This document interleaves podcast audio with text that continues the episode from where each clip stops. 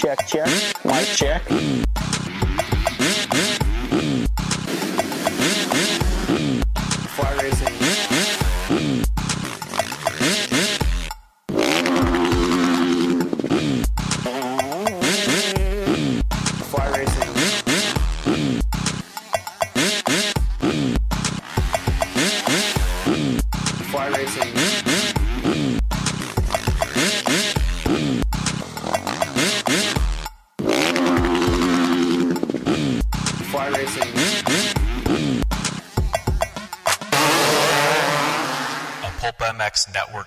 Network production.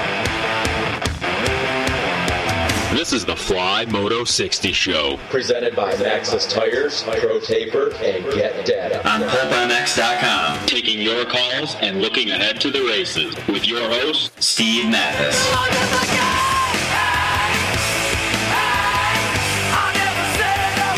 Welcome, everybody. Fly Racing Moto 60 Show, presented by Maxxis Get and Pro Taper. Thanks for listening. Appreciate it. It's noon Pacific, March 1st. Feeling a little bit of head cold, so uh, give me a break, all right? Appreciate it. 702 586 7857. Call in if you have a question about Atlanta. This week in round nine of the Monster Energy AMA Supercross Series, it is Atlanta Triple Crown. Looking forward to that much more uh, to talk about when it comes to uh, the race. Uh, Jason Thomas and Dan Truman will be joining us. Jason from Fly Racing and Dan from Get. Brand new stadium this weekend too. Very exciting to talk about that. I'm not going though. No, I just decided not to. I uh, I traveled a lot. Traveled traveled enough right now for the year. Needed a break. Kris Keefer will be there representing Pulp MX. So be nice to Keefer, everybody. I'm sure you will. Hey, Fly Racing, uh, Weston Peick, Blake Baggett. Baggett looked beautiful on the Fly Racing gear flying into those nets. Uh, the F2 carbon forge helmet, crafted to adhere to strict safety standards. It's got the MIPS technology. It's got a Kevlar shell, and uh, it's got five colorways plus the Weston Peick signature helmet. You can pretend like you're headed to outdoor nationals, even if you're a weekend warrior stuck at your desk during the week. Ride safe, ride smart with Fly Racing. FlyRacing.com. Uh, please check them out. They got watercraft. They have uh, street bike stuff. They have uh, uh, mechanical stuff. They have a lot of stuff. Fly Racing's got more than you would realize if you go to their website. Um, something I was using riding last week was the knee guards from Fly Racing. They're really, really good. Top quality. Uh, also, too, Pro Taper, Geico Honda, Rockstar Husky, just a couple of the teams that use Pro Taper, JGR as well. Jason Anderson running Pro Taper and winning the 450 Supercross series right now, leading the points. Uh, Fusion Bar, the one third waffle grip, twister throttle tube, and micro bar. Just a few examples of how Pro Taper continues to push the limits and reinvent the way we all experience riding our motorcycles. They also have a brand new sport line that's really cool. Maxxis Tires. The MXST tire is coming out real soon. From your bike to your truck and almost everything in between, Maxxis Tires will have you hooking up, pulling the whole shot, and beating the competition. One of the world's most trusted tire brands, Maxxis delivers high quality tire products that perform no matter the terrain or conditions. Also, to get, it is a factory part for your production machine. It is the closest thing you're going to get to the high dollar OEM ignition systems. Uh, Cooper Webb, Justin Barcia using Get, um, as, as well as a lot of the GP teams that are kicking off this weekend in Argentina. Uh, the Get ECU generation, the RX1 processor, the LC GPA, extremely precise and works totally different compared to the common OE systems. Also, two two-stroke ignitions are out and available from the folks at Get, and they are uh, selling a lot of those things. So. Again, Fly Racing Moto 60 show. We are giving away a Fly Racing work stand today, and uh, we got to talk Triple Crown, and give some stuff away. 702 586 7057. We still got some lines open. Uh, with me, producing the show, holding things down, taking your calls, the Tits Legendary. Tits, what's up? Hey, Steve. How'd you do in fantasy? Uh, I thought well, but uh, not as well as some, a lot better than others. Now, you keep picking the first lap leaders. No guts, no glory, man. You got, you got to stop that. Uh, when, when you're thinking long term, yes, I should stop it. But if you're only shooting for for one week, you Yeah. know, one week of glory, that's Yeah. all I need. That's all, one week. Well, this weekend with the Triple Crown, you got three chances. so- Yes, I would definitely be picking both people this time. Last week, I only chose the uh, Marty and Marty. uh, the 250s Yep. per your suggestion last week. Yep. And that didn't work out. Um, so we'll see what happens this week. I think this week you have to go Marty and Eli to, Yeah. to lead one lap of either main event. Yes, I think the chances of that are very good. Right? The chance ability is high. Yes, absolutely. Yes. Um, and then what do you think of the Triple Crown coming up? I will be very curious to see what changes they made from last time. You know, because they, they they had some things were very drawn out. Uh, I will not be watching live in the chances in the off chance that they've not tightened it up enough. That way, I can just fast forward through all the crap and it won't be a big deal. Um, so that's I'm excited for it though. I like these. The nice change of pace. Did I see that we're delayed this weekend? Yeah, 7 p.m. Uh, is when it's airing. So 4 p.m. is when it would be live uh, Pacific Standard Time. This is So terrible. Three I- hours. You're gonna have to stay off the Twitter. This is terrible. Yeah, right. You chose you chose a heck of a week to I not go know. to the race. I can't believe it. I wouldn't have gone. I would have gone. if you would have known. Yeah. it's not too late. How am I not going to check Twitter for three hours? Some people f- have figured it out. So I mean, just leave, leave your phone in the room and come back when you're ready. No, I'll, I'll be No, checking can't- Twitter. can't Uh, yeah, no, I will. I will not be able to do it. So there will be no excitement when you're actually watching the race. no, No. no, no. I, just, I, I can't do it. I To can't. each to each his own. I you guess. will be not checking Twitter. I usually am. It's much more enjoyable for me to just watch it uh, live to me, uh, not necessarily live in general. I always watch it on a tape today, tape delay. Give it a, an hour, hour and a half Really? after what it normally starts. Then you I just stay watch. off the social media. Yeah, it's that's all. It's it's an hour and a half, Steve. It's not that long. I don't know, man. That's that's a bold strategy. Mm, It's it's worth it. All right, let's get Jason Thomas up. We'll take a few of your calls as well. 702 586 7857. We're going to give away a fly work stand today, Tits. That is correct. That's that's not the non lift one. Is It's it- the non-lift right? one. It's actually their highest end. I bought before they had the works uh, for no one who cares. Uh, the one before, and it was nice, but they added some nice emblems on the side, and it's probably a little better quality than. I'm one down one stand. I only have two works connection stands, and I need a stand for the garage. I have three dirt bikes. I have the lift one, and I quite like it. Give me that one. Just give it to you. Yeah, I need Okay. one. All I have is a tri- One of my bikes is on a triangle. I actually do have an extra stand because I got the other one, the lift go. stand, Of in replacement of the other one. I will give that to you though. If you really want it, it's yours. Uh, I need a stand. Absolutely. Uh, hey, done. so this weekend, uh, Austin Forkner won Tampa. Eli Tomac won Tampa. Eli Tomac has won two in a row in dominating fashion, and it's been uh, it's been interesting to see Eli this weekend. Uh, Dallas, of course, he got the whole shot and took off. Uh, Tampa, he uh, he didn't quite do that. He got passed by Justin Hill, as well as um, Marvin, and he kind of had to regroup. And the sand made it interesting, and it was uh, it was pretty much by the end of the race, Eli had pulled it out and he had handled it, and uh, finally moved into the top eight in points. Eli did. He doesn't have a chance at this thing, though, does he? It's going to be tough. Anderson's got 181. Eli's got 116. Can you believe that? Um, so it'll be interesting to see uh, exactly what goes on with that. And of course, uh, the 250 class, the Zach Osborne, the week one winner, got third. Forkner got first. And wouldn't you know it, uh, only five point difference right now between uh, Forkner and Osborne. Uh, all right, let's get to their lines. Speaking of fly racing, Jason Thomas, what's up, JT? How are you? I'm all right. Sound better than you. Yeah, I'm struggling a little bit. All stuffy and jacked up, but I'll be all right. I'm toughing through it, you Good. know? Good thing you don't have to travel tomorrow. Yeah. This this tape delay really really blows everything out of the water. I love it. It, Oh, it makes me so happy. I don't know what I'm going to do. That makes me happy too. Yeah, yeah, exactly.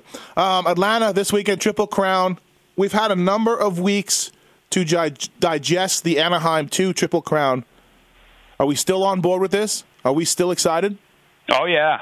Oh yeah. That's part of the reason I can't believe you're not going. I'm uh, I'm thrilled. You know the the we start earlier, so I have to be there uh, quite a bit earlier than I would normally be there. Uh, but I'll take it. I, I like the schedule. I like the the suspenseful practices. I'm hoping there's some drama there with the time qualifying.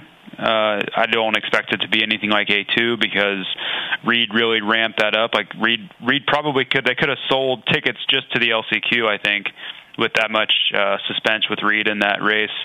Um, but I, I still think it's fun. I think you know you've got those guys that are bouncing right off the bubble in that practice, and none of those guys want to be in a four you know four lap death sprint for the for the main event. So um, yeah, I'm all in, man. I, I like every aspect of it. I like the three main events. I like having the the key guys racing in in um, meaningful races together. You get six six real races versus the heats and, and LCQs. So um, I haven't found anything that I don't like about it yet. I wonder if they're going to tighten up the program a little bit or change things from from uh, from Anaheim. Yeah, I, I know they've been working on it. I don't know exactly what they have, but without the KTM juniors in there, um, it's a great opportunity to watch Weege and I on Facebook Live. I can tell you that. Um, Payton was telling me that he he said that they should be longer in between breaks. They need a little bit more time. Oh, I'm not saying they don't need it. Yeah. I just don't think that the schedule is going to allow for it. It is uh, it is to be interesting to see um, how how how they run the program through and how it works and everything else. I uh, I hope they do more of these next year. That should be fun to to see more of these come in. And and I don't know if I want the whole series right now, but but some variety is great. Yeah, and I'm not I'm not saying we should completely throw out the 20 lappers either, but let's be honest. When was the last time we had a really good main event race that came down to the very end? I mean, it doesn't happen very often.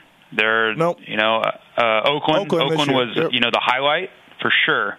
I mean, if we if we could get Oakland every week, I'm all in. Like, forget about the Triple Crown. We don't need it. But Oakland was such an outlier and such an anomaly compared to what we normally get. Because normally the last five minutes of the race, everyone's spaced out from three to five to Mm-hmm. ten seconds, and it's just everyone's just putting their laps in, getting to the checkered flag, and that's that's not entertainment. You know, that's our sport's a lot uh, capable of a lot better than that. I think. Yeah, yeah. I think I think in 2018, and I think baseball is struggling with this right now, and and mainstream sports as well. Is Yep. it's about entertainment. It's about Yeah. not flipping that channel and and Millennials. and yeah, and it's almost like the sanctity of competition is almost second to to trying to make sure that people are entertained. You know, Yeah, you just have to, I think, make sure that you captivate your audience. You know, for a baseball, it was a perfect example because they're looking at several ways to, you know, speed up the game, shorten the game, make it more exciting, cut down on trips to the mound, all that stuff. Uh, and for us, I, I really think it's just about assessing your product. And I think Feld has done a great job of that over the last 18 months of really looking at you, you know you don't have to necessarily change everything, but let's let's look at everything and say, is this the best possible way we can do it? And if not, let's try to introduce some changes that can that can improve it because we we haven't done anything. And I don't know when was the last time a format change was in Supercross? 1985. Before I was going there. 1985. Well, so yeah, it's close. I mean, that's some of the earliest memories I have of it were around that Right. time. So yeah, I mean, we're talking 33 years for format change. Like I, Yeah. I think that we could do better than that as well. How do you feel about a uh, a yellow caution halfway through the race to tighten things up? Mandatory, you know? Well, are you going to stop everyone? No, I don't think so. But I don't think it tightens it up. Everybody then. I don't. I mean, everybody has to slow down. Then you you maintain this static distance, right? Well, l- you know, maybe you make it so that everybody's in, in in a line, or you pull up. You know, you sort of monitor the leader like a pace car, and then everybody pulls up, and then you drop it again. I'm cool with the old um, like GFI Yeah, uh, Supercross way. Basically, what happened in the in the um, 450 main event this past weekend, uh, where or excuse me, in the heat race, where you stop everybody and line everybody up. I'd be down with that. I think you'd get tremendous pushback and people would Yeah. lose their minds. The teams with the teams, but as a pure fan spectator standpoint, I'd be cool with it because it tightens up the racing. You know, if, Yeah. if somebody broke away and you're going to have a boring main event, which happens all the time, uh, it's it's basically going to negate any of that. And a guy that's super aggressive, man, it, it basically opens the door for him to, you know, he can see the leaders now. Even if he was seventh and 30 seconds back, he's right there. The leader's only 10 yards ahead of him, you know, going into the first turn. yeah, yeah. No, I uh, I agree. I think it'd be something to look at, anyways. Um, and I'm with you. I can't. I'm looking forward to this race. I can't think of a negative for this triple count. You know, I, I'm, Other than you won't see it live. it's fine. Uh, that doesn't matter. Uh, line two, Randy Richardson. How are you, Randy? How are you? Doing great. How are you guys today? We're good. Thank you for listening to the uh, Fly Racing Moto 60 show presented by Get, Pro Taper, and Maxxis Tires, Randy. Well, I will tell you this. Uh, I'm calling in as a fan. Okay. A fan of your show. This Thank isn't you. a work call. Okay. I'm uh, just calling in, but I'm I've listened to your Tampa recap, and I've listened to uh, Pulp MX show on Monday night. As you know, I'm a huge fan. I didn't know if today you were going to get a chance to talk about the Nets. Is there any way Oh. we could cover that in today's Flight Well, 360 show? I, I certainly can. I got 30 minutes queued up if you'd like to go into the Nets. No problem. You know wh- what I'd like to see, even though it was a KTM that went into the net, Mm-hmm. uh, which probably would work out even better. I'd like to see a Kawasaki Science of Supercross and them cover the safety aspect of those nets. Okay. You like So you- would MC launch himself into one? Would he launch himself into it?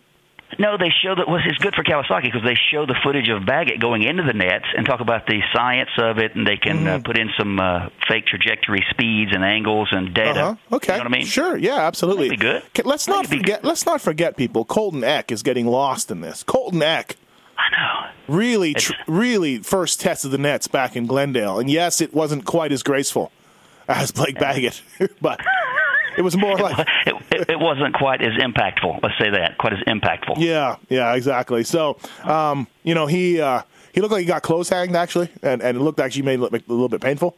But uh, c- congrats to Colton Aeck. He's lost in the Blake Baggett hype. Exactly right. Well, something maybe someone else will hit another net and we'll forget about Blake back. Yeah, JT, did I see that WPS is renaming their cargo nets after me?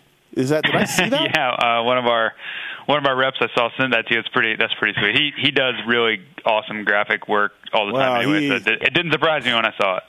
Is that gonna Yeah. that, that is that gonna be a permanent switch or or no? Um, I would love to do some sort of uh, co-op with Feld on that, but I I have a feeling that would get stuck in red tape somewhere. yes. I- Probably would. What you could actually do, JT, with you guys having casual wear as well, you could have the Steve Matthes uh, cargo nets like that in a pair of fly casual wear of Steve Matthes cargo shorts. right, the outside of the pocket of the cargo Yes. would be a net. Could be a net as well, or you could just carry Right. nets in there in case you need them for safety. Air, yeah, they'd be able to aerate. Great for ventilation. Yeah, I think you're onto something.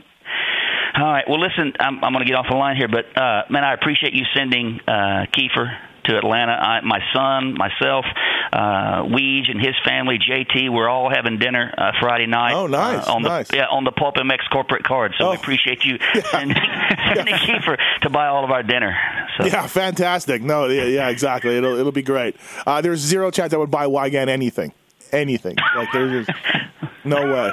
Um, well, I'll cover his, and we'll just get uh, we'll get uh, Keefer to cover the between the. How Nets and? Weigandt's hotel room, that was 40 minutes on on the review pod.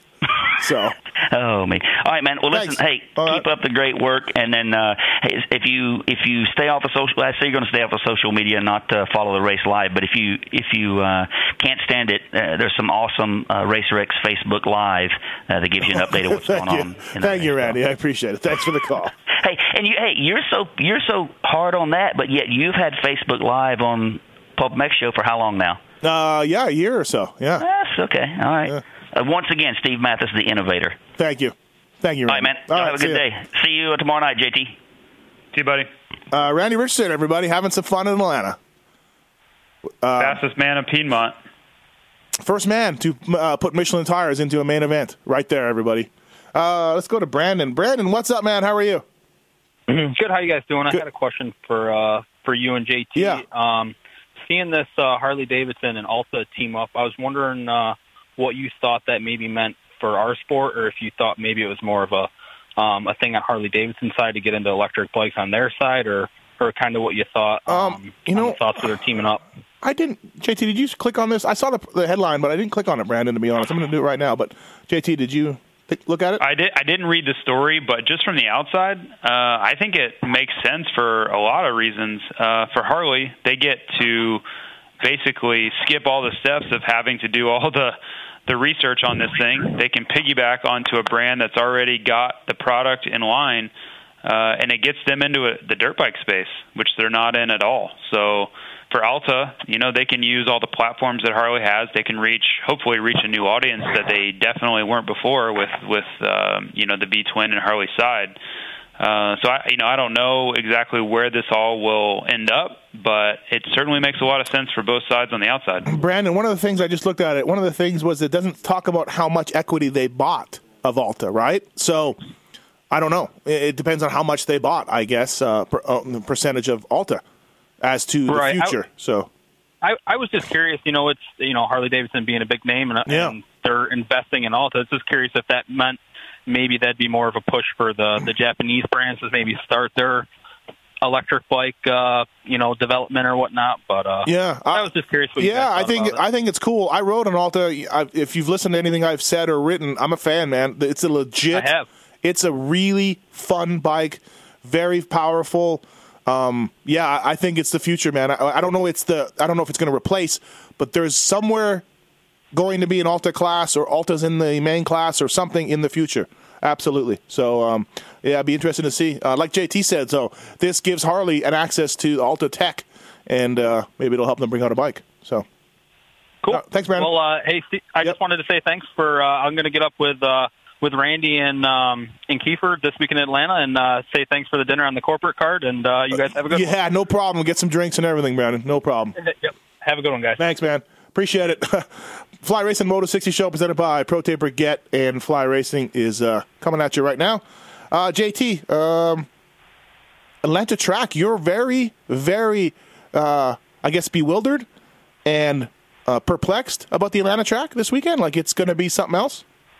It's definitely interesting. I mean, it's the busiest track I think I've ever studied. You know, um, I would always glance at them when I was racing. I, I kind of didn't care too much. I would just kind of see what we were up against and if anything really jumped out at me. Um, but now with these articles I write and stuff, I really break them down and and really you know kind of dive deep into what's going to be possible and what's not and what their thought processes were and man there's a lot to it uh there's it's really tight straightaways so there was going to be a lot of switchbacks and a lot of rhythm sections and not much open space at all uh so to me that translates into not a lot of passing at least for the the upper echelon guys because they don't tend to make a lot of mistakes um, so I think guys are going to have to get really aggressive. Uh, there, there are a lot of bull berms, which will give an opportunity for block passing, but without long straightaways to pull up next to people, and uh, and the whoops look to be really easy. Uh, Atlanta's generally break down quite a bit, and and by race time, there's not much to them. Uh, so I see I see some really aggressive racing.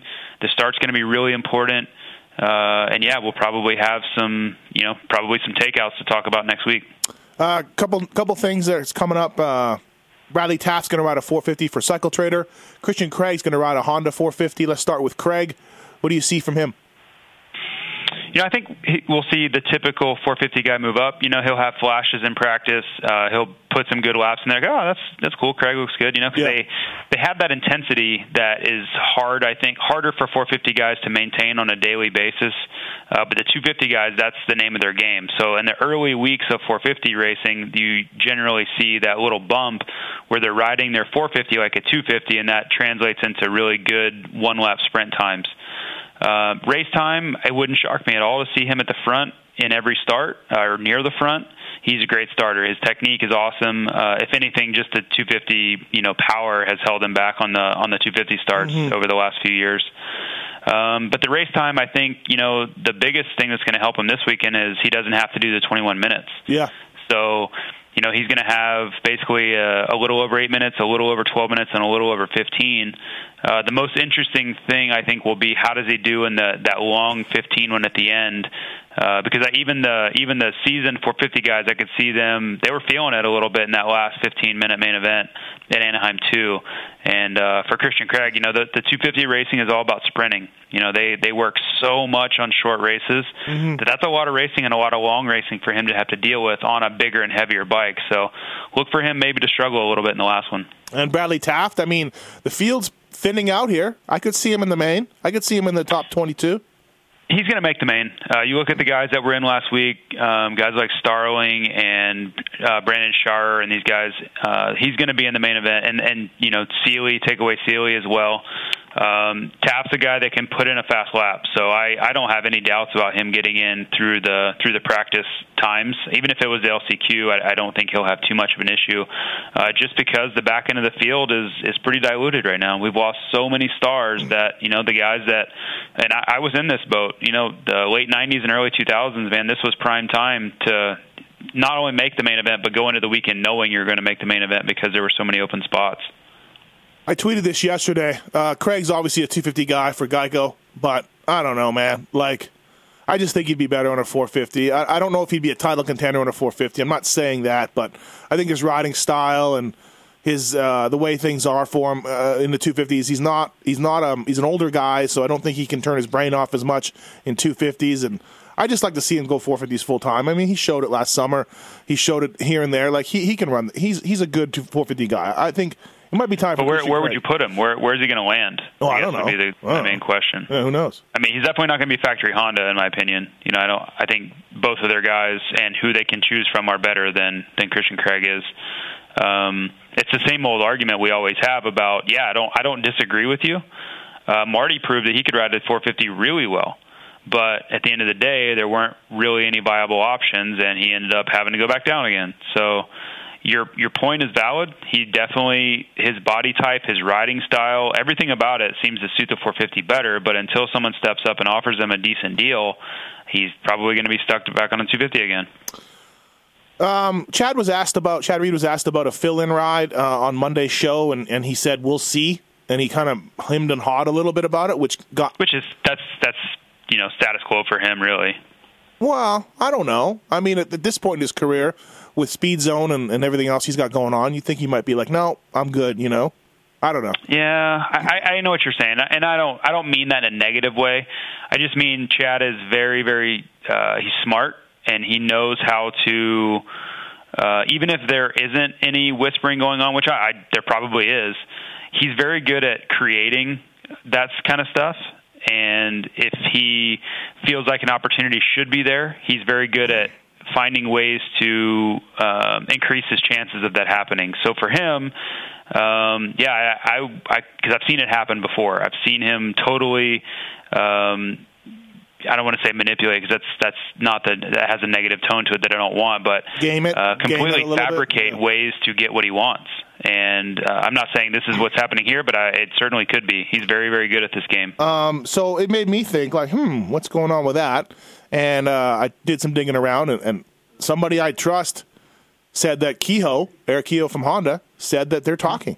Not nothing's done, Yeah, nothing's going to happen, but And and and I would I would venture a guess that it has because and that's why I said that earlier. I wouldn't doubt it uh, with the situation they're in because they were talking this summer. There were definite talks going on. Uh, they were talking with Genova. How could they work that situation similar to Brayton? Um, so there was definitely interest. We watched him bounce around from a KTM to a Honda to a Husky, and he was talking to every one of those people along the way. And in the end, nothing worked out. Uh, so yeah, I, I mean, it would totally make sense. You know, I, my biggest question is with Chad's situation of him. You know, he, he's certainly nowhere near 100%. Uh, is it worth it for Honda to have a guy that's trying to get into the top 10 right now? I don't, I don't know. Only they can answer Yeah. that. But that's that's the biggest holdup because if he was Chad Reed that could go get top fives right now, this would be a done deal. Well, in my but- opinion. But when you look at like they're going to have an issue here because Craig needs to race Indy, Jay Mart needs to race Indy. Um, You know they're going to have an issue if they want to put a guy on a bike with with Chad's uh, off track popularity. Yes, his results aren't there, but he's in the mains. I, I mean, they're gonna. I, I don't know. I, they don't have an outside sponsor, so maybe they just go with no with nobody at like say Indianapolis. But I, Chad does make sense. Yeah, if, it was me, honestly, you know, the Chad route, I could understand. Um, I think there's definitely some complications there. Um, getting him on the bike, getting seat time, getting him testing, getting all these things on a brand new motorcycle because he hasn't, you know, he hasn't raced this this 18 Hon- factory Honda. Um, to me, the easiest fix of all this is to put J Mart on a 450 for the rest of the season. That that's my that would be my easy fix from the outside, not knowing any details of contracts or conflicts Yeah. or anything like that. Um, I just think with J Mart's situation in 250 East not going well, uh, he's already raced the 450 this year. He already has settings. He already has everything. It, it just seems like such an easy plug and play move to me. Yeah, but then what do you tell Geico, your sponsor? Well, you can put. I mean, I, I feel like you can you can find a happy medium where he's you give him a factory. You know, put put Geico graphics inside the factory truck. There, I, I feel like there has to be some sort of solution to this to get a a high level guy on a Honda on the racetrack. hey, J Mart, look, we know it's only two rounds, or three rounds because he'll race this weekend.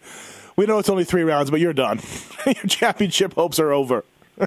Well, I mean, it kind they kind of are. No, they are. honestly. But, no, they are. But having that conversation with a racer is always tough. Well, I think it's on how you steer it, right? You basically say, hey, like you crashed two weeks in a row, you got taken out of the first one. It hasn't gone really well. Uh, we know you liked riding the 450. You already raced it some this year. What do you? How do you feel about racing the next nine rounds on a 450? You know, like what do you think about that? It's it's only going to offer him more opportunities if he can go out there and succeed on the 450. Where I don't think doing well on the 250 at this point is going to really change anything for him. So I, I think it's all in how you manipulate the conversation. All right, let's get to some phone lines here. Uh, Scott, what's going on? You want to talk about the track design from Tampa, Scott? Yeah, exactly. And I'll, I'll give you my perspective, and then I'd like to hear uh, JT and your opinion. From watching it on TV, very exciting race, and the best parts I saw about it, or the section I guess that I enjoyed the most, where we saw a lot of passing, is just across in front of the start gate where they hit that little double and did the S turn and then up the up over the the tunnel, um, slow enough that there wasn't any danger of, of a big crash or you know putting someone down and injury, but bar banging, which we all like. Uh, and then after that, the downhill, it seemed like a short run to the whoops, so it wasn't people slowing down going into them. They're trying to do what they could to get their momentum to the next flat corner where you could go straight pivot and get more of a run on the on the rhythm or go around the edge of the corner and it just it created a good section of that I thought uh, we got to see exciting for the fans to watch. Now what do you think as a as a racer's perspective, JT? Um, to me, I thought the Tampa track was really difficult to pass on. Uh, I thought that um, just the way that it laid out, there wasn't a lot. There wasn't a lot of weren't a lot of options. Excuse me, um, and you just saw people funneling back behind each other in a lot of sections. Um, I just watched a lot of guys having seemingly having to follow a lot, and I think you know, like the section after the whoops. I don't know why we can't make a bigger bank there to where guys can roll through the inside maybe, and then guys can also carry a bunch of speed around the outside instead of a flat turn on the outside because we have the nets now. You know, so uh, it wasn't yeah, it wasn't a terrible track by any means. I just I really like when the tracks offered multiple passing opportunities and you don't see guys just kind of following each other around and looking for one spot to pass because if you look at like Justin Hill, he was basically follow, follow, follow, and then he would go for that quad section or the sand, and then he would follow again until they got back there again. Um, which it, that happens quite a bit, but I, I just like when when the creative side comes out and we see passing opportunities all over the track. Yeah, Scott, I, I I'm not totally with you on that that section being you know by the starting gate and across the starting gate. Like Marvin did an awesome pass there. That was really really technical and, and brilliant on Marvin's on Marvin's part. But I didn't see that part being you know so awesome like you said. Um, Sand to me was great, you know. But I don't know, Scott. I mean, I get it what you're saying, you know. But the guys, the guys, the guys before the left, before the mechanics area, would go inside and it would look like they could make the pass, but they could never make it stick. It was too slick. Um, but I mean, I, I don't know. Yeah, I, Marvin's pass was impressive to me right there. But I don't know how many guys we saw come in there, and there's a few of them, of course. But to me, the sand is great. I, I'd be I'd be down with a rhythm lane of sand every weekend. Just change it up. Uh, so. Yeah, I, I kind of agree. Like again, that section wasn't high speed, so if you did get it wrong, yeah. you know the injury factor, I thought I, I felt went down unless another bike piles into you. But it was entertaining for sure. Yeah, for sure. Thanks for the call, man. Appreciate it. Okay. I like that quad section. That was fun. 92 feet is what ba- uh, Baggett said. Kirk, what's up? You want to talk about Baker's Factory? Uh, yeah, a little bit. Not so much the training part of it, but I I think with uh, I want to get your guys' take on with Marvin and Anderson having a little bit of their issues. Um, do you think that's having uh, some uh, a side effect on Osborne and Tickle's year as far as you know, last year with Dungey there, they, you know, they all rode together. They, you know, those guys got to ride with faster guys. And, and I'm, I'm a big believer that if you want to get better, you surround yourself with better people like JT and Chad and Alex Ray and Davey and stuff like that. Do you think maybe without all them guys riding there that Osborne and maybe some maybe even more so Tickle really aren't getting the full advantage of riding together and and and pacing each other on a weekly basis this year? Yeah, it certainly has been a little different Baker's Factory, but but uh, from talking to those guys last year, um, Kirk, it sounds like Dunge didn't ride much either during the week. He had some injuries, he had some some stuff he didn't want to work or stuff he had to you know kind of not ride with that much. So I don't think Ryan Dungey was pounding out laps there last year like everybody thinks. He uh, Maybe, not Ryan, but with with Anderson and Musquin riding together and on Yeah. the same track as Zach, like Zach really only has what Marvin and Broc, and I imagine he, Zach's probably even. Uh, I don't know. Broc. Yeah, it, it- I mean, I don't even know if Anderson's riding with those guys right now. I don't know how that's working. You know, um, yeah, I don't I think that might affect Zach and Broc more so than, Right. than Marvin, Yeah. obviously, because they don't have that pace, that rabbit to chase. Right. I'm not as down on Zach as say JT is a little bit, but uh, what do you think? he's Uh, got the points lead. He's not. I'm not downing on him. No, I yeah. like Zach. I'm, I root for him. You know, I just uh, just wondering if it's affecting him that all. Like you know, all the all the outside stuff is affecting them as as it wasn't there last year. what do you think, JT? Uh, it just looks a little fragmented to me compared to years past, where every every video and every picture you saw, it was all the group together doing everything all together, uh, bike rides and and motos and working out, and um, I think there was a lot of synergy gained from those guys pushing each other, and I definitely think that from the outside it looks different this year. Um, I think Zach has been riding with somebody like Marvin or you know Broc, but it just doesn't seem like all those guys are all together pounding out motos and really pushing each other, um, like the caller said. So whether that's had an adverse effect or not, I can't I can't really say because you could look at Jason Anderson and say uh, no, it, it hasn't. So I don't know, but it definitely looks different for sure. It definitely doesn't feel like the same old you know Baker's Factory unity that we've come to know over the last you know at least three or four years anyway. All right, Kirk. Thanks for the call, man. Appreciate it. Thanks. Thank you. Uh, let's get to Nick. What's up, Nick? How are you? Uh, pretty good. Um, so I was wondering, privateers with this Triple Crown format, are they still getting paid like they'd make the night show um, if they qualify in the top 40? Or how are those guys getting their money? I'm looking out for our Yeah, no, there's still beloved there- there- privateers. there's an LCQ during the day, and they get paid just like they would in a night nighttime LCQ.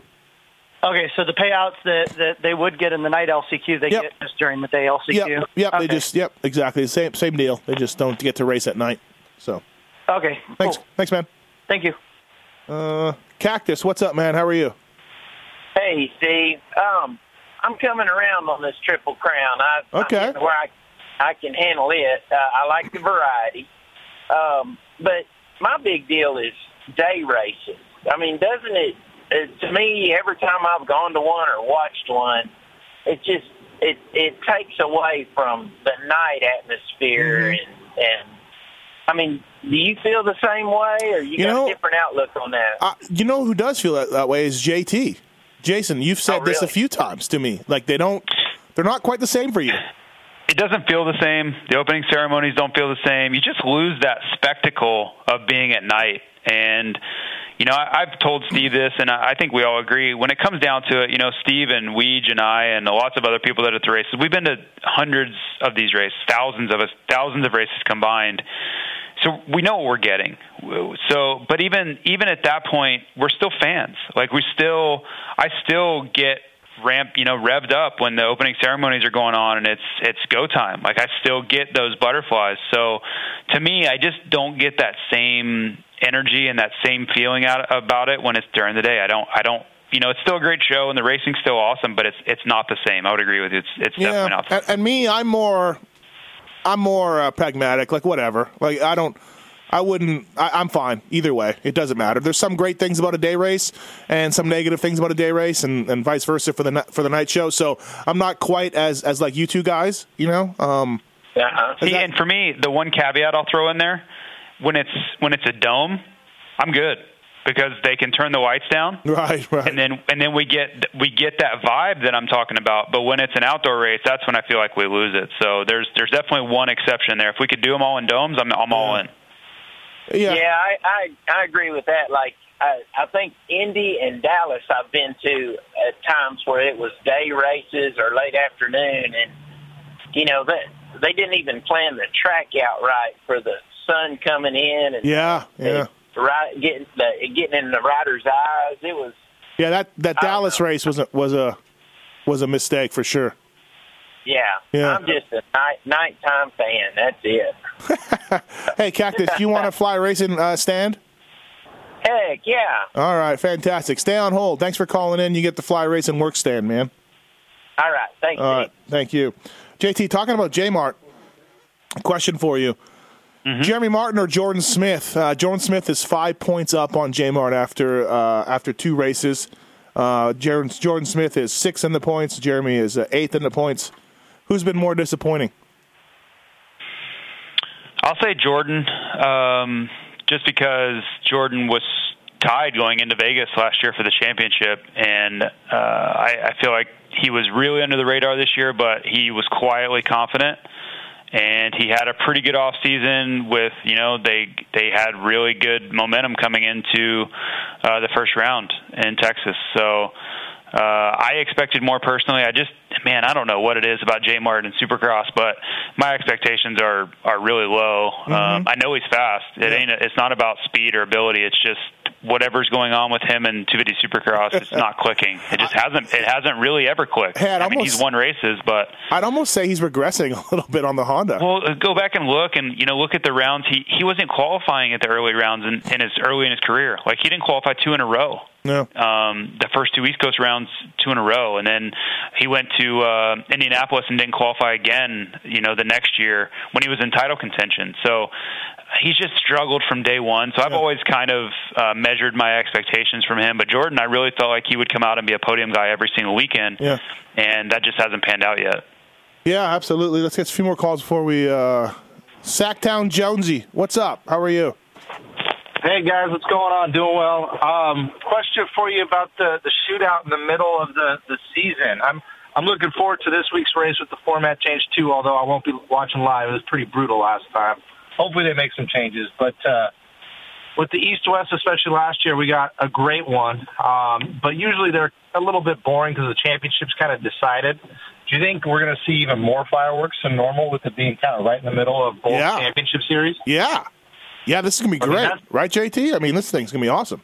Oh, it's going to be go time for sure. You're going to have basically double the elite level competition at the front, you know, where those back end guys that 15 through 22 aren't really even capable of running the pace, but you're going to have at least 15 guys that are all capable of even maybe even winning. I mean, think about there's probably seven or eight guys on each coast that could win a race, right? I would think so. There's gonna be at least some- six. So let's, be- let's say 12 guys Yeah. that could win. There's going to be dudes missing the main event that are very good riders.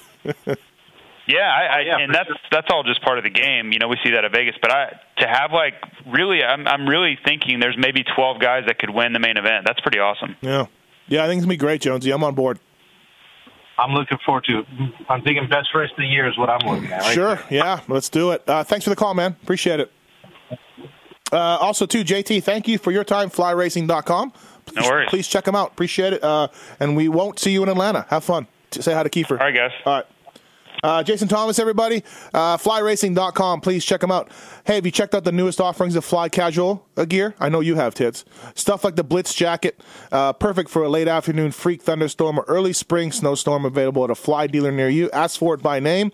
Pro Taper. ProTaper.com, Geico Honda, Rockstar Husky, JGR Suzuki using ProTaper. Please check out ProTaper.com. They got a whole new line of sport products they launched and a lot of uh, exciting, innovative, uh, creative things on ProTaper.com that you would might not think they make. They're much more than a bar company. Also, too, Maxxis tires. Maxxis delivers the best tires for your bike, but did you know that Maxxis offers high quality tires for your car, light truck, trailer, ATV, mountain bike, and much more? Just ask the king, Jeremy McGrath. To learn more, visit Maxxis.com and Get Racing. Uh, Cooper Webb, Justin Barcia running Get. A lot of the GP teams that kick off this weekend in Argentina use Get. It's basically a factory product for your production machine. Uh, speaking of Get, let's get let's get Get our next guy on the line from Get and Athena. Dan Truman, what's up, Dan? How are you? I'm good. I'm good. I can't believe you're not coming this weekend. New stadium, triple triple crown Hey, format. I need a break. All right, I need a break. I am going to Daytona. I normally don't go to Daytona, so. Okay. Um, hey, so welcome to the, to the uh, show. How's the two-stroke ignitions going that you launched uh, a little while ago? Forget, Are they moving? Are people liking it? Because it seems like there's more and more two-stroke stuff all the time. Yeah, uh, we're actually sold out of them. Oh, okay. so, uh, yeah, so we only introduced the uh, the KTM and Husky 125 one first, Mhm. and uh, the next one will be the Yamaha 125, and then the the 85s and the 65s. And yeah, uh, we uh, sold out of them very quickly. Um, I think with the European market and they have a 125 dedicated series in class, it really helps. Um, you know, we helped to develop the product, and uh, yeah, so I I can say that it's going really well. No, that's good. Good to hear. We, we can't even give them away. 'Cause You're out of no, stock. we, we we can't right now, but uh, no, I, I think it's good. We'll have more stock here in a, in a week or so, and then um, yeah, I think it'll it'll slow down once everybody gets them. So. So, Dan, as as an integral member of Team Two Two in so many ways, um, I did a couple of sent out a couple of texts on Tuesday after the show, and someone that I trust told me that there has been some talks. Nothing going to happen, not for sure. There's been some talks of Honda putting the Two Two on one of those bikes. Can you confirm or deny anything on our show? Um, I can say as as much as you that I believe that they talked, and um, yeah, I mean they talked preseason too, though. Yeah, so, yeah, they did. You know, and we and we see where Chad is. So. yeah, I I, be- I believe that. In my opinion, uh, I kind of agree with what JT says. I think the best move would be to put J Mart on the bike, um, just because he's a Honda contracted rider, and uh, but I don't know. I mean, we're only two races in, so maybe J Mart wins this weekend, and that all changes. Yeah, I don't think you can go to J Mart just yet. You know, Yeah. just hey, I, I agree. listen, and I buddy. think Craig Yeah. Craig can race the next two races, right? Right, Like this right. one and the next one. So. Yep. Um, so yeah, I, to to answer the question on Chad, yeah, I'm sure they talked. Um, but I, it's not that easy, you know. No. Chad has a lot of sponsors and and things too. So Oh, yeah, I don't think no. it's, I don't think anything's that easy. There's VIP spots sold, you know. So I mean, Chad's going to be like, "What do I do with those people?" There's uh, Speed Zone, you know, who's stepping up with the rig. There's Goose. There's like a lot of stuff to go on. So Yeah, there's a lot of stuff to go on now. Uh, Maybe maybe they could work something out. I mean, totally speculating, but maybe they could work something out where Chad's on the bike. You know, he does bring a lot of exposure as Yeah. we've seen at the races Yep. to you know to the people. So it, I don't know. Ho- Honda doesn't have an outside sponsor, so do they No. have to really please anybody? yeah, I honestly was like, "Hey, maybe they'll just pack it up." I mean, we Because they're not No. they're not bringing anybody to the GP this weekend. So Right. that kind of shows you that maybe they don't have to have somebody. Yep. No, I'm with you. I, I was surprised that they put Craig on this quick. You know, I just kind of thought they'd be like, ah, let's take our time. We don't have an outside guy. Um, speaking of that, do we know about Yamaha? Like, what are they going to do? Are they going to fill that spot? They're a monster team, and you would think that they are bound to fill put two riders on the track. Yeah, I don't know how long Barcia's out for. Um, that's one thing that kind of depends on that stuff. I do know people have called. I know like Chiz has made a call, and Mhm. you know he's he's really wanted to do it. Uh, but yeah, I don't know. I don't know anything of anybody riding that bike. Um, all right, so let's start with 250s. Forkner won this weekend. Osborne won last weekend. Uh, Ferrandis has been very good, although he, you know, he had that uh, bad race at the opener. And Marty, of course, very good, always solid. Who do you like for this title? Two races in, Dan. Anything can happen. It's early, but who do you like? Yeah, it's early. I mean, I I still think that Zach's the favorite. Um, hard to bet against them. Uh, but Forkner was fast. Uh, Ferrandis was fast. Yep. And uh, I mean, Marty just got to eliminate the mistakes, which I mean, we've probably said that a hundred times. He's so fast in qualifying. Uh, I will bet anybody anything they want to bet he wins the heat race or he wins a main event this weekend. Uh-huh. Um, just because he always wins in Atlanta. That was his first podium there. Um, it's kind of his home. He considers his hometown race. So, yeah, I still think as a favorite though, I go with Zach. Um, absolutely. Hey, so for Pulp MX Fantasy, you were picking Marty to lead a lap One hundred percent. and Tomac to lead a lap? I have Tomac right now to lead a lap, but Baggett has been really good on the starts. Mm-hmm. Um, he was good at the first Triple Crown race, so and it is a whole complete lap this weekend, where in previous weeks it was just a short lap. So I may throw Baggett in there. We'll okay. see. All right. Yeah. So a little bit of options for you on that. Are you uh, are you all in on the Triple Crown like JT and I? Like, do you? I mean, obviously, look, we go to a lot of races, all of us, and we're pretty jaded. We've seen the same bloody format for so long. But are you all in on this thing? Like, uh, you love it? Yeah, I, I agree with what JT said earlier. I was listening, and you know, we get a chance to watch the top guys race three times. You know, Mhm. so uh, nothing against the lower guys, but the LCQs and and when we had semis before, those aren't the best guys. You know, so if we can see the best guys race three times and and battle with each other and and be aggressive, I think that's that's what the fans want. Jason Anderson has got a nice points lead. The guy who's been in second in the points has been hurt three weeks in a row. So watch out, Marvin, this weekend. He's now second in the points. I can't believe you don't think Eli has a chance at this title. No, I do not. You you think he does? I mean, he needs to average 7.2 points per weekend. That's a, that's a bit much. But if Anderson gets a a 13th like Eli did at Oakland one one weekend, that average change changes to you know three or four points a weekend. That's a big difference. I mean, I think he, I think Eli wins maybe all but two races the rest of this year. He's going to keep winning. How does Anderson get 13th without breaking his leg? Like I don't how how does he ever get 13th? Tomac got 13th. He didn't break his leg. Um, true, but um, where, where did he get Oakland? At Oakland, 13th? 13th at Oakland. Yeah. I just I don't see it the way Anderson's riding. I just don't, I don't I don't see it. Yeah, I And mean, he's- 10, 10 laps into A1, we thought the title was Tomac. So, I mean, things change, Steve. Well, I, would you like to place a wager at all? I, I, mean, I would have to get some good odds at Oh, okay. Well, down. I mean, I, I'll say it the same way I said it before. I can get struck by lightning tomorrow, um, so Eli can win the title. I can get struck by lightning, but I really, really like my chances to not get struck by lightning, and really like uh, the chances of Eli Tomac not winning this. Th- this week, though, could could the podium not be Tomac, Marvin, Baggett, Anderson fourth? Right there, seven points that he needs per weekend. You know what I mean? Yeah. It's definitely doable. With the top guys out, it's harder, but it's doable. Fly racing motor, yes. So is getting hit by lightning and me going to the moon. It's all doable, Dan. Uh, let's get this phone call, phone calls. Wayne, what's up? How are you? What do you want to talk Hey, about? guys. Thanks for taking my call, guys. Steve, hope you feel better. Uh, currently 2,453rd place in Pulp Fantasy. Oh boy. Uh, have been wondering this for a while, guys, and I'm, I'm glad Dan is there. I'm thinking about a new two-stroke. Uh, still have not made the decision. Am I going to go TPI? Am I going to go back to a carb?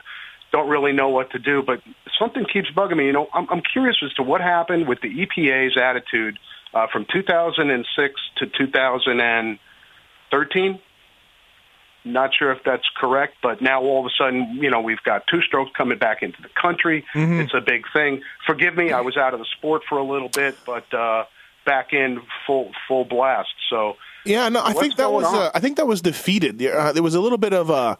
Uh, it was like um, something to ban like the mini bikes and, and things like that with the EPA, if I remember right. They were Yeah, I mean, there's a bunch of emission stuff and and things, and we still fight it. Um, even shipping our ECUs to certain states and things like that, we still fight that stuff. But uh, I mean, the two strokes are coming back, in my opinion, because of the price. The four strokes are getting so expensive, and I think that KTM and Yamaha that are still making the two strokes, they do so well because the price. It's you know to even rebuild them is so much cheaper. To you know, and to go racing. Yeah, I don't, I, Wayne. Yeah, I think um, you know that that battle was fought a little bit, and, and sounds like sounds like it was won by the two stroke. So, and, and my biggest concern is, you know, about you know, you look at the TPI bike and it's a thousand dollars more than the other bike. So, you know, I, I and you know, I mean, for the, I tell you, honestly, I have three bikes in the garage and two of them are two strokes. So, you know, I kind of think I'm a two stroke guy. I spent some years on a four stroke. Yeah, there is kind of there is no doubt the you see more two strokes at local tracks, whether it's SoCal up here in Vegas. You see more two strokes than you than you did five years ago. One hundred percent. Dan, what about you when you go to Tampa MX yeah, track? s- same thing. I mean, even in the off-road world, I believe the GNCC has a series now for two strokes only, a pro uh, the 125 class only. So I think that they're just coming back around, you know, full circle. And uh, I I still think it's cost. It's the reason why. That's my opinion. Yeah, maybe, maybe. I, I, there's definitely more of them for sure than there was years ago, Wayne. So you'd be all right with, with, with buying one, you know. and love the new technology. And I mean, it just it, it is. And Steve, you you know, as, as a mechanic, I mean, you must look at the internals, and you know, it must. uh Yeah, I mean, I, I don't. I, it excites me. Yeah, no, I like what KTM's doing with that for sure. I wish I wish there'd be a little bit more development put in by Yamaha, or if you're Yamaha, I wish they would drop that price. If they're not going to put development in, if they're going to give you the same bike that they did in 2005 with some reworked plastic, then drop that price because those molds have been made and and that bike has made made money over and over. So. I don't. If you're going to put new tech on it like KTM, then cool. I'm I'm down with the price, but I think Yamaha is a little high still on their prices for what you're getting. Do you see anybody else jumping into that game?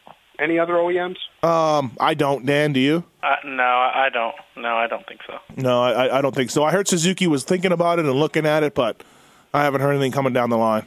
So, thanks, Wayne. Cool. Thanks, guys. No problem. Thank you. Let's get to some more phone calls here. Kyle's got a question about Colton Facciotti. What's up, Kyle? Hey, uh, Steve. I was just wondering, have you heard anything about him possibly racing Daytona this year? He is. He's racing Daytona.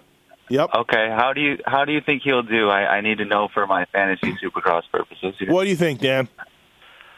Um, with the field, I, I think that I think Colton will be 10th or 11th. I do. I think. oh, uh, I okay. don't think. Well, all right. I don't think. All he'll be Well, that's all I have. than that, but I think Thank you. Thanks, Kyle. Uh, go ahead. there's a lot of a lot of guys hurt. Um, Yeah. I think he'll be. I think he'll be right there with Bowers and that group of guys. So Right. maybe maybe a little farther back, maybe 12th. Uh, Cody, what's up? What's your question about Pulp MX Fantasy? Hey, uh, quick question, two questions actually. Um, one, I picked Eli Tomac for the first lap leader, and the finish line was only two corners after the start. He wasn't leading that, but he was leading the first lap. So, and the other question, I can't see on my fantasy how to see like what riders got me what points. I can see like my total points. Yeah, go to results, and then click on go to and then click on results, and then click on Tampa, and your riders and have all individual uh, points, and your riders that you picked will be highlighted in green. Okay, yeah, I'll dig into that. And then as far as the first lap I thing- I didn't know if I got the points for Tomac leading that first lap. No, um, Dan, we had some issues with that. Some people were a little confused. Yeah, the rules state it's the first it's the first crossing the finish line. So that that is considered the first lap because it's a time main event now. It's not done by ah. laps like it used to be. So even if Yeah, the that's first, even if the finish line yeah. Because he didn't actually, he led the first lap, but not the first two corners. Yeah, Co- Co- Cooper Webb led the first lap across the finish It's- line because the clock the clock starts right when the gate drops, and it's 20 minutes plus a lap, so Yeah. it doesn't matter where the finish line is. Now, sometimes when it, when it was just a t- when it was laps, they wouldn't count the finish Yeah, so- line with if Yeah, say if it so was if four it was turns done or by something. laps, Yeah. that would first lap Eli would have led the first lap if it was done by laps, but we Yeah, have I'm to go doing off the terrible in fantasy anyway. At There's always hope for that ra- random Yeah. uh, raffle draw. Right. Yeah. Exactly. Thanks, Cody. Thanks for playing, man. Yep.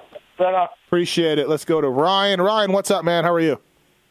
Guys, why would Honda try to pick up Reed to fill in over Brayton? The dude is fourth in points. Can't he just slide right over from him? No, he can. I asked Tony Alessi at Moto Concepts about this.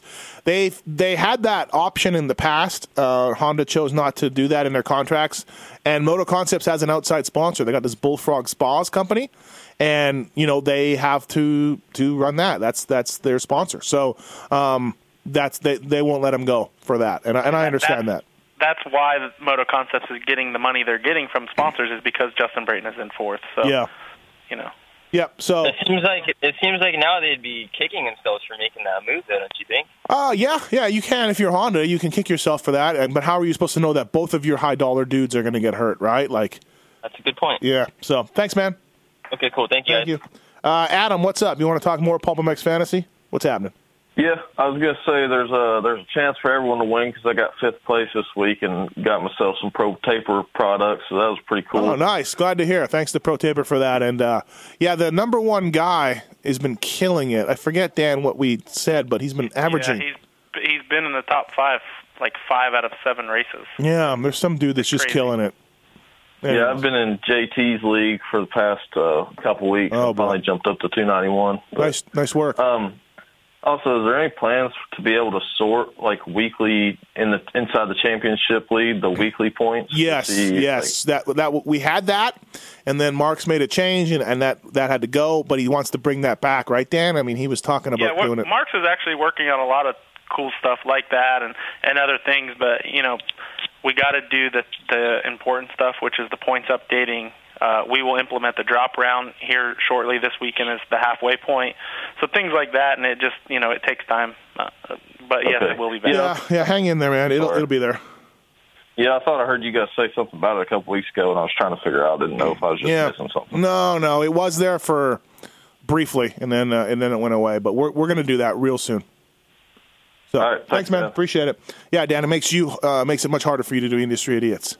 Oh, it's it's and people are getting people get so upset, but it's all good. Yeah, uh, Dan Truman on the on the Fly Racing Moto 60 show, presented by Get Pro Taper and the folks at Maxxis Tires. Uh, we thank everybody for listening. Um, Dan, so okay, so let's let's let's dig into this further. Then, um, you like Eli Tomac to win a lot of the next uh, eight races. I'm I'm guessing. Yep, nine races, and I think he Nine, wins. sorry, yep. I think he wins at least seven of them. Really? Oh wow. So that if he wins seven of them, that will give him ten on the year, break his record last year that he set of nine, the most wins without winning a title. Yes, but he might win the title. He could have ten in the title. Right. Um. Okay. I just, I just think that it is going to come close. But Anderson's obviously solid. It's his title to lose. I mean, we can't really count out Marvin. He's only 36 points back, so he would have the best shot at it. You know. Yeah. Yeah. So I don't know. Like Anderson has the last couple of races, he hasn't really gotten the starts he needs. You know, I don't know. I wonder if he's playing it a bit safe mentally, like not on purpose, but it's just in the back of your mind to kind of stay out of trouble. I think his goal is to be on the podium every weekend if he can, which is, you know, it's tough, but I think he can do it. You know, so it's it's tough to it's tough to say. There's just not enough guys that can get in the top three, in my opinion. Cooper Webb can get up there, Baggett can get up there, Yep. but uh, I really don't see Brayton hasn't been as good as he was at the beginning of the season either. Yeah. I, I can't see anybody but Marv, Eli, and Anderson winning races from here on out, though. Right? Correct? Yeah, I think Baggett's going to be good at Daytona. Yep. Um, Eli also though, so it's hard to say. I, Blake's been good. If he would have gotten a good start in the main event this weekend, he would have been good. I mean, Justin Hill, who knows what would have happened this weekend Mhm. had he had he not crashed. So, um, looking at this 250 list, do you think there's a? I think there's a couple guys that are main event guys that are going to have to ride the LCQ. They don't qualify very well. Probably, right? I think so. Like, um, yeah, I don't know. Like maybe like, Like Nick Nick Gaines, Gaines? is 12th in points, and John Short is 11th in points, and they haven't qualified in the top 20 yet. yeah, no, you have a good point. 18 go, and then four to the LCQ. Yeah. Yeah, no, absolutely. Um, yeah, good point. Uh, so, Dan, if, if our listeners want to get learn some more about Get and get a little listener discount, they can email you. Yeah, or email uh, email you and at the contact form. Yep. And uh, yeah, I'll give them give them a discount on anything Athena or Get related. And uh, yeah, we've had some emails the last few weeks. People are people are pumped with it. So Cool. Well, hey, thanks for your time, man. Appreciate it. We won't. We will not see you in Atlanta. I will see you in Daytona. All right, Dan. Thanks. Dan Truman from Get and Athena on the Fly Racing Moto 60 show, presented by uh, Get and Pro Taper and Maxxis Tires. Tits, thank you. Another stellar performance behind the uh, board there. You're welcome. Much better than that guy on Monday. Yeah, right. Just- I mean, least half paying attention. All right, everybody. Thanks for listening. Appreciate it. We'll be back next Thursday to talk Daytona and more. See ya.